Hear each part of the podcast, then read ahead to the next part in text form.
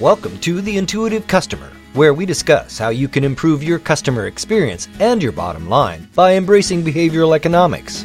And now, here are your hosts world renowned thought leader on customer experience, Colin Shaw, and Professor Ryan Hamilton from Emory University. Good afternoon, good evening, good morning uh, to uh, everybody, and wherever you are in the world, uh, and welcome to the Intuitive Customer um, what are we What are we talking about today, Ryan? So today we're going to talk about non-conscious influences. Uh, so let's start off with some vocab. Uh, make sure that we're all talking on the same page here. Um, so a lot of times when people talk about non-conscious influences, they talk about subliminal influences. Okay. So let's let's be clear about some things. Subliminal influences are non-conscious influences, but they're not there are non-conscious influences that are not subliminal. Um, so let's make sure that we're clear on all the terms. Uh, sure. So when we talk about subliminal, what we're talking about is stuff that's uh, sensed by us, so stuff that's detected by our eyes or ears or, or, or our skin, um, but it it doesn't reach the level of consciousness. So yeah. we are not aware that we have seen it. We've seen it. It's been processed by some part of our brain, but we're not aware of it. Okay, so we can go back to uh, System One and System Two. Right. Um, yeah. One of the things that System One does is it processes all of our uh, uh, stimuli that comes into through our senses. So we're constantly receiving all this information um, for our visual fields, all this information through our, our auditory fields, um, sense uh, of touch and, and temperature and direction, we would just be overwhelmed by that if we didn't have some kind of filter. So System 1 serves as that, as that filter. It'll uh, take all this information and it'll just call it down to what is most important for us. So whatever is, is deemed to be most worthy of attention, and that's what makes it up into conscious awareness.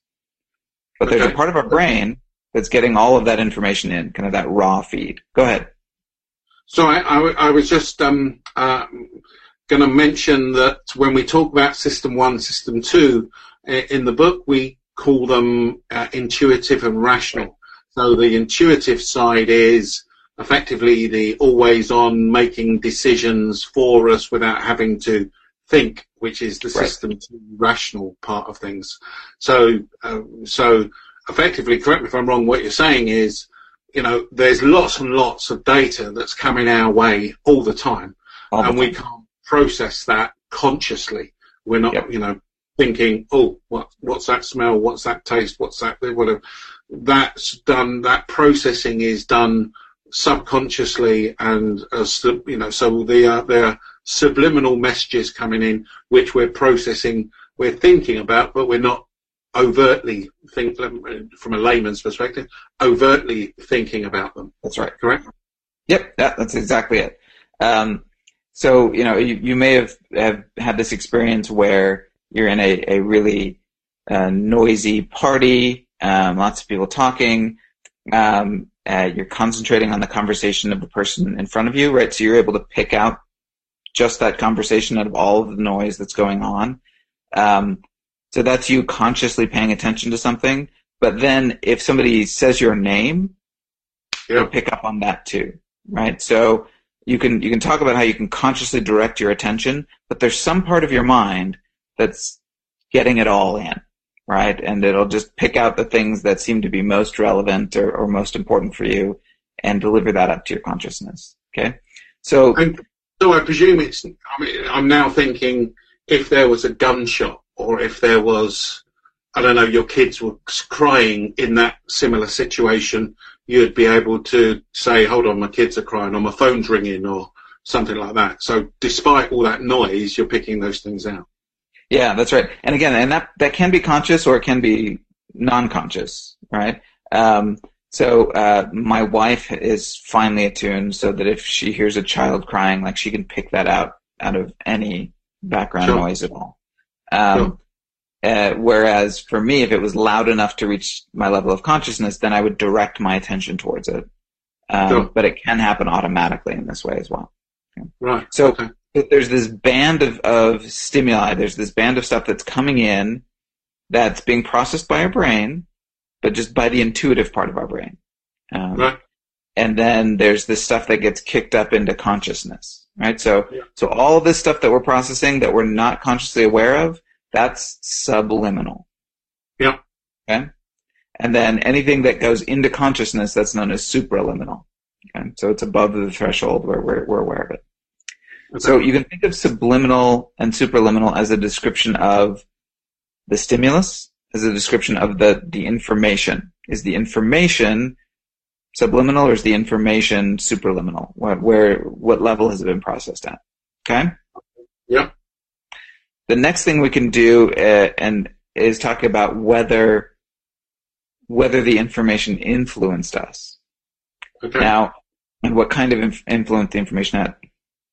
If the information was subliminal and it influenced us, then the influence had to have been non-conscious or subconscious? Right. Because the conscious mind never processed it. right. But if the information was supraliminal, it still could have influenced us non-consciously. So it could have had an influence on us and we weren't aware of the influence, even though we were aware of the stimulus. The Intuitive Customer is being brought to you by Beyond Philosophy. Your frontline teams should be trained on how they can practically influence customer decision using some of the psychological techniques discussed in these podcasts. To understand Beyond Philosophy's unique approach to the training of frontline teams, just go to beyondphilosophy.com slash employee training. That's beyondphilosophy.com slash employee training. So is this? Uh, they did some adverts, didn't they, back in the day, fifties, whatever it may be, where they put subliminal messages into adverts and films only for, for a second, uh, maybe even not a second that you would even notice them, but they were using subliminal messages to influence people. Very good. So those um, experiments were run by a guy named Vicary, and they were published in 1957. Um, and he he at a theater um, worked with the the management, and they interspliced. Um, yeah, it was it was milliseconds, just just single frames or just a couple of frames um, that said uh, "eat popcorn" or "drink Coke," and they found that concession sales went up. Here's the interesting thing. So this is the, by far the most famous experiment ever run on non-conscious influences, um, way back in the 50s. Here's the interesting thing about the Vicary studies. Uh, they were fraudulent. They never happened. Oh, Um, it was a fake. Yeah. Uh, yeah. So the, the most famous news, is it? example of this phenomenon never happened. wow. Um, yeah, so the the studies were never published in a peer reviewed journal. Uh, this guy sent out a press release, um, and it was just picked up by the by the press, and these stories were run. Some journalists eventually tracked it down, and um, the theater owner claimed to have never even met this guy. There's no evidence that he'd ever run these things. Decades later, he finally came clean and admitted that he'd he'd faked, like that he'd just made it up. Um, Wow. they tried to replicate the studies, couldn't get them to work when they were replicated. So yeah, it was it was a mess. He actually set back the study of this area by decades because uh, this kind of became a corrupted area. Scientists didn't want to work in this because they felt that it was um, Right. dangerous to their careers because it was seen as being kind of flim So the subliminal, subliminal message was don't don't go into this area. Honestly, yeah, no, it was a mess. It was it was a big problem. So so that's obviously an issue, right? Um, like the, the iconic example. Um, Right. Let me give you another example. Um, Yeah. This one was better, although I'll tell you about some problems with it also. So this Good. one was run in 1996, or at least it was published in 1996. It was peer reviewed by a very reputable researcher, this guy John Bargh at uh, Yale University. Um, he gave people a non-conscious supraliminal prime. So he had people um, do a sentence completion task. So he would give them um, uh, a list of sentences that, uh, or a, a list of words, and they had to rearrange them to form a sentence. So, like, here's one: Are from Florida oranges temperature? and then you would have to arrange it so that you would use some or all of the words to form a. So, um, our oranges from Florida, I think is how you would arrange that to, to form a sentence. Or Florida, uh, oranges are from Florida, Um, the the manipulation was some people got lists of words that were kind of neutral, and some people got got sentences, a sentence completion task where a bunch of the words were associated with the elderly, right? So, uh, bingo, ringle, forgetful, gray, Florida, that was in there, old, lonely, um, and then after they finished the sentence completion task, they had to walk down the hall to get to the next part of the study. And what they didn't know is they were being videotaped as they walked down the hall. And then later they, they timed it to see how long it took people to walk. And they found that people walked slower after they had been exposed to the idea of elderliness. Right? So they, Oh, wow. yeah. So it was something like 7.2 seconds relative to like 8.2 seconds. So they're about a second slower walking down this hallway. And they argued that this superliminal prime, so people were, were aware of the words, right? The words were coming in through conscious, uh, consciousness, but it had Yeah. a non-conscious influence on them. That it, Right. it activated this idea of oldness, system one, or the intuitive system kind of latched onto that. And then that made people, that made ideas around being old more accessible. And among Right. those things, it resulted in people walking a little bit slower. So to just put this in layman's terms, you can use words and maybe even sort of marketing positioning about your product or service that that are key that would have a, an influence on somebody. It doesn't have to be overt. It doesn't have to be necessarily. Tell me again if I'm wrong. You know, we are the cheapest big banner that's smacking you in the face. That's clearly o- overt. That is is not subliminal.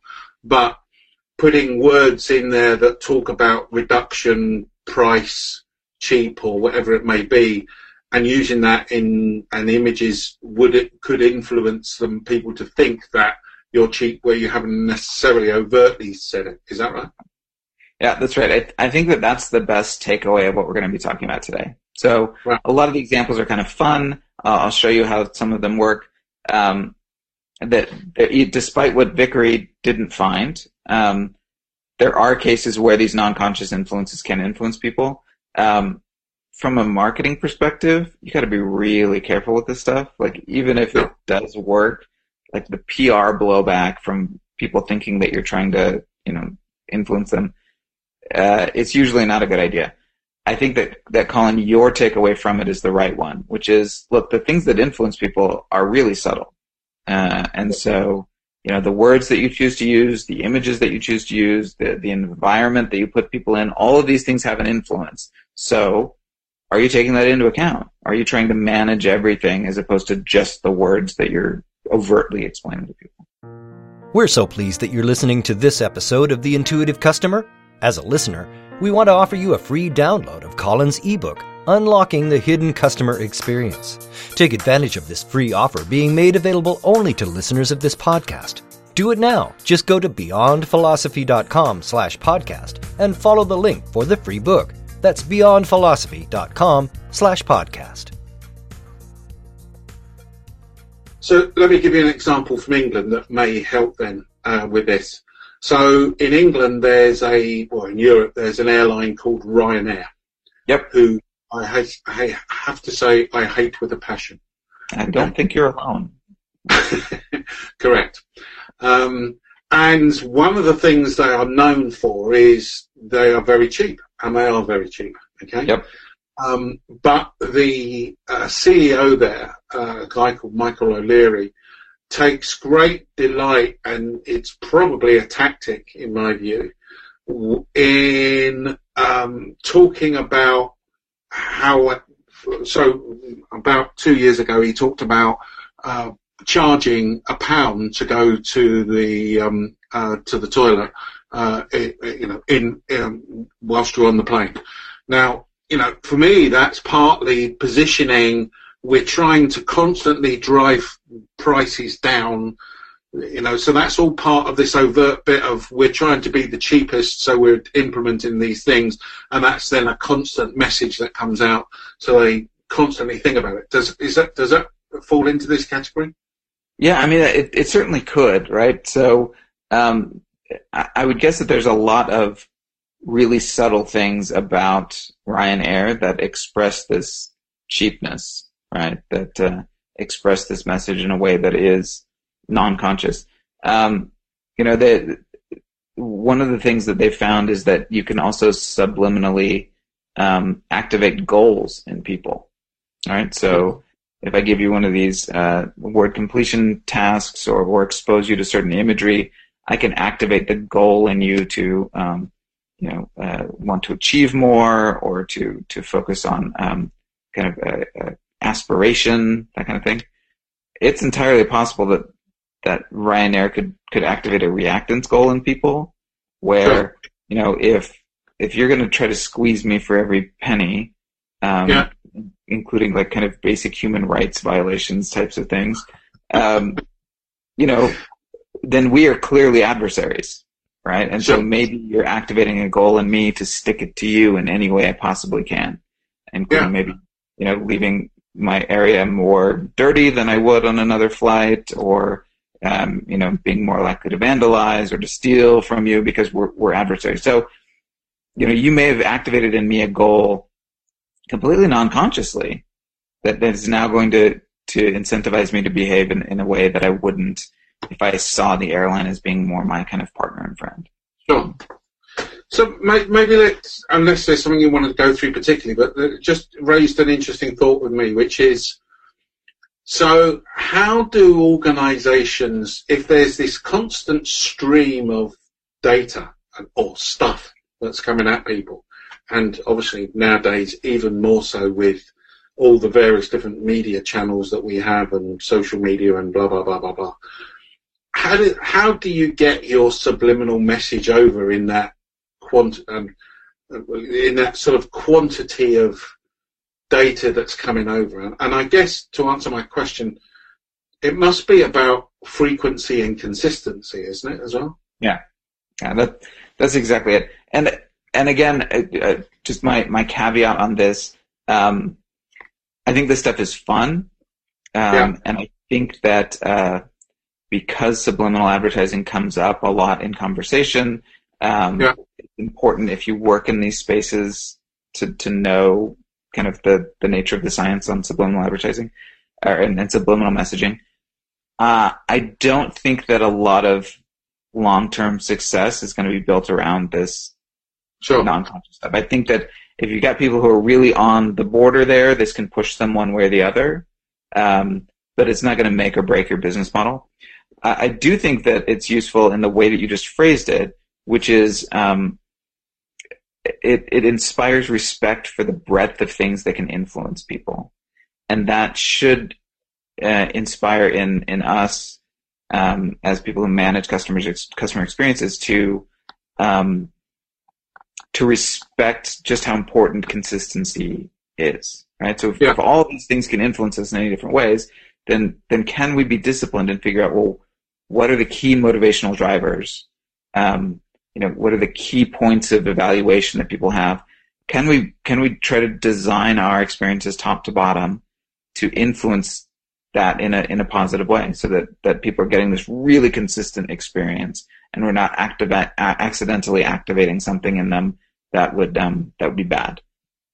Yeah. So when you think about that and and you turn that on its head, you look at it from the other perspective, which is if you've got an organization, and this is pretty much true to the point of most large organizations, who you've got sales, you've got marketing, you've got customer service, blah, blah, blah, blah, blah, blah, blah.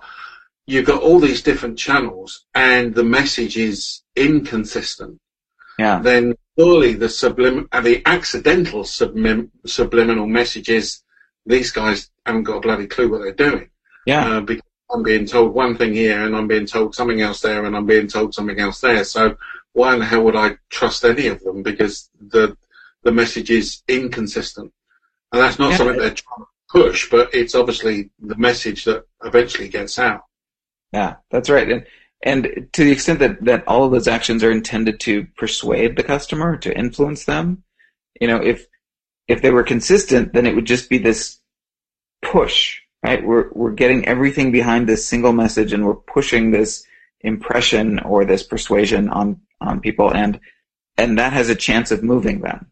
If instead we're pushing in eight different directions at the same time, you know, you should anticipate people aren't going to move at all because they're each of those is weak on its own, and now we're we're actually working against ourselves by pushing in different directions. So, you know, it's really hard to move customers.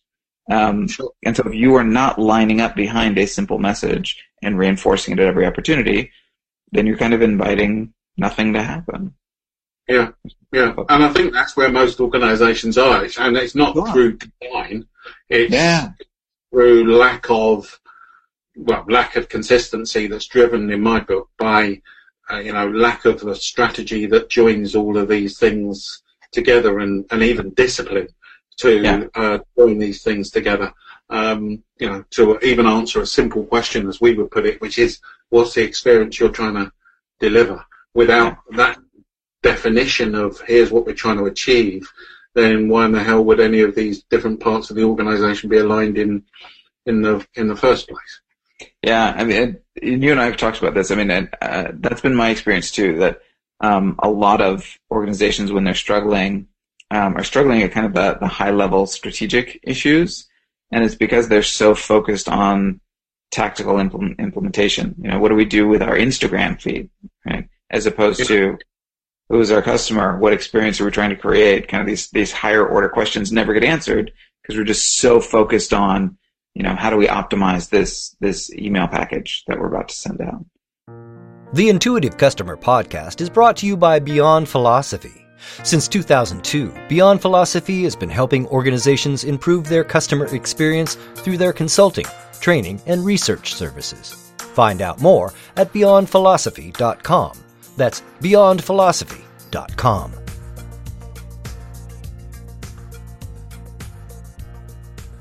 So, is there any key message that comes out of this then, in sort of practical implementation of, you know, or is it just a question of going, look, there are subliminal messages. Um, people are getting these feeds all the time. Therefore, you've got to be conscious of it, and you know, you've got to be aware of it as much as you can. Uh, I think that that's the message, right? So, um, uh, Colin and I will never write a book about subliminal, like how to optimize the subliminal influences on your your customers. Is that a subliminal message that we're actually are going to write a book on it? no, um, no, no reverse psychology today. Um, it's it's not practical. It's not. It's fun. It's interesting. What it does serve as is a reminder of how powerful this intuitive versus rational mind argument is. Right. Yeah. I, I can just lay out study after study here that you can't e- explain using a rational viewpoint, right? So, sure. so you can think of all of this as just evidence for the importance of considering the intuitive and emotional side. Okay. Let me let me give you a quick example. Uh, this was a study done by a friend of mine, and I I just I love it. I, I thought it was great. So they they had this this thought that um, part of the appeal of romance movies is that whatever else they do for you, they actually make you feel warm and fuzzy, like like literally feel warm, right? right. So so they had this hypothesis that oh well maybe people will seek out romance movies when they're cold physically. Um, right. Being cold cause, activates this goal that you want to feel warm, and so even like metaphorical warmth works for you in that case. Right. So they um, they they ran so they got data from a, a movie rental place. Is, it wasn't Netflix, but it was, it was a place like Netflix where they would mail DVDs to you. Okay. Uh, back in the day, and uh, and they so they analyzed their data and they found that sure enough, when it was cold outside, people were more likely to rent romance movies, controlling for all kinds of other pieces of data. And wow. they so they they went to a lab and they had students come into this computer lab and rate a bunch of movies. So they showed them the the uh, movie poster and then they'd give them a description and then they'd ask them how much would you be willing to pay right now to watch this movie and half of the people were in a room that was kind of warm and stuffy they right. said this between 72 and 75 degrees and then the other half were in a cold room between like 59 and 62 degrees. So it was really cold. And they found that it didn't change people's preferences for action movies or for thrillers or for comedies, but they noticed a huge shift in preference for romance movies, where when it was cold, people were more willing to spend on watching a romance movie um, because of that goal. So again, now if you are, um, you know, a movie producer and producing romance movies, what does that tell you? Well, you know, maybe you should release your movie during the winter. Maybe you should release your DVD during the winter or your streaming service. You know, that's on the margins there. Um, the key in the key insight, though, the key takeaway is that there are these intuitive influences. So, can we kind of triangulate around those? Can we be consistent on these kind of uh, informal, um, intuitive influences in order to to better understand our customers? I think the other thing for me that I would just add would be, um, you know, it's interesting. At the top of this, you talked about that if you can, you know, if you're in a party and you know you hear somebody say your voice, you know, say your name, or you hear a mm. baby cry, etc., etc. I guess the reason those things are important is because, well, the reason you recognise those is because those things are important for you. To you, and they're yeah. picking them out, and therefore, again, taking that and going, do you really understand what's important to your customers? That is the real thing that's going to drive their behaviour and the real thing that, from a message that they want to hear about, um, is key. And again, not wanting to talk politics, but I guess that's thinking about some of the political campaigns recently in England yeah. with Brexit and some of the phrases that gets used um, in the last campaign in the States, you know, there are really phrases that resonate with yeah. people. Um, uh, and and therefore can sort of influence their behaviour. So I think for me that's another key thing is finding out what your customers want and uh, and the phraseology and because then people will will hear it and take action from it. I, I think that's a great insight. Yeah. Good. Okay. All right. Well, unless there's anything else, um, we'll call this to a halt. Um, for those of you that are again interested in um, finding out more about this whole subject of behavioral economics, then go um, and look at uh, Amazon or any other good bookstore for the intuitive customer. Then please just go on to beyondphilosophy.com uh, and go to contact us and send us a note. We'll be it'll be great to hear from you. Um, so good. thanks for your time, everybody, today, and thanks again to Ryan. Thanks, everybody. This has been The Intuitive Customer with Colin Shaw and Professor Ryan Hamilton. But it doesn't end here. Just go to beyondphilosophy.com slash podcast to find all of our shows, access free tools and resources, and subscribe, won't you? That way you'll never miss a show. That's beyondphilosophy.com slash podcast. And we'll talk with you next time on The Intuitive Customer.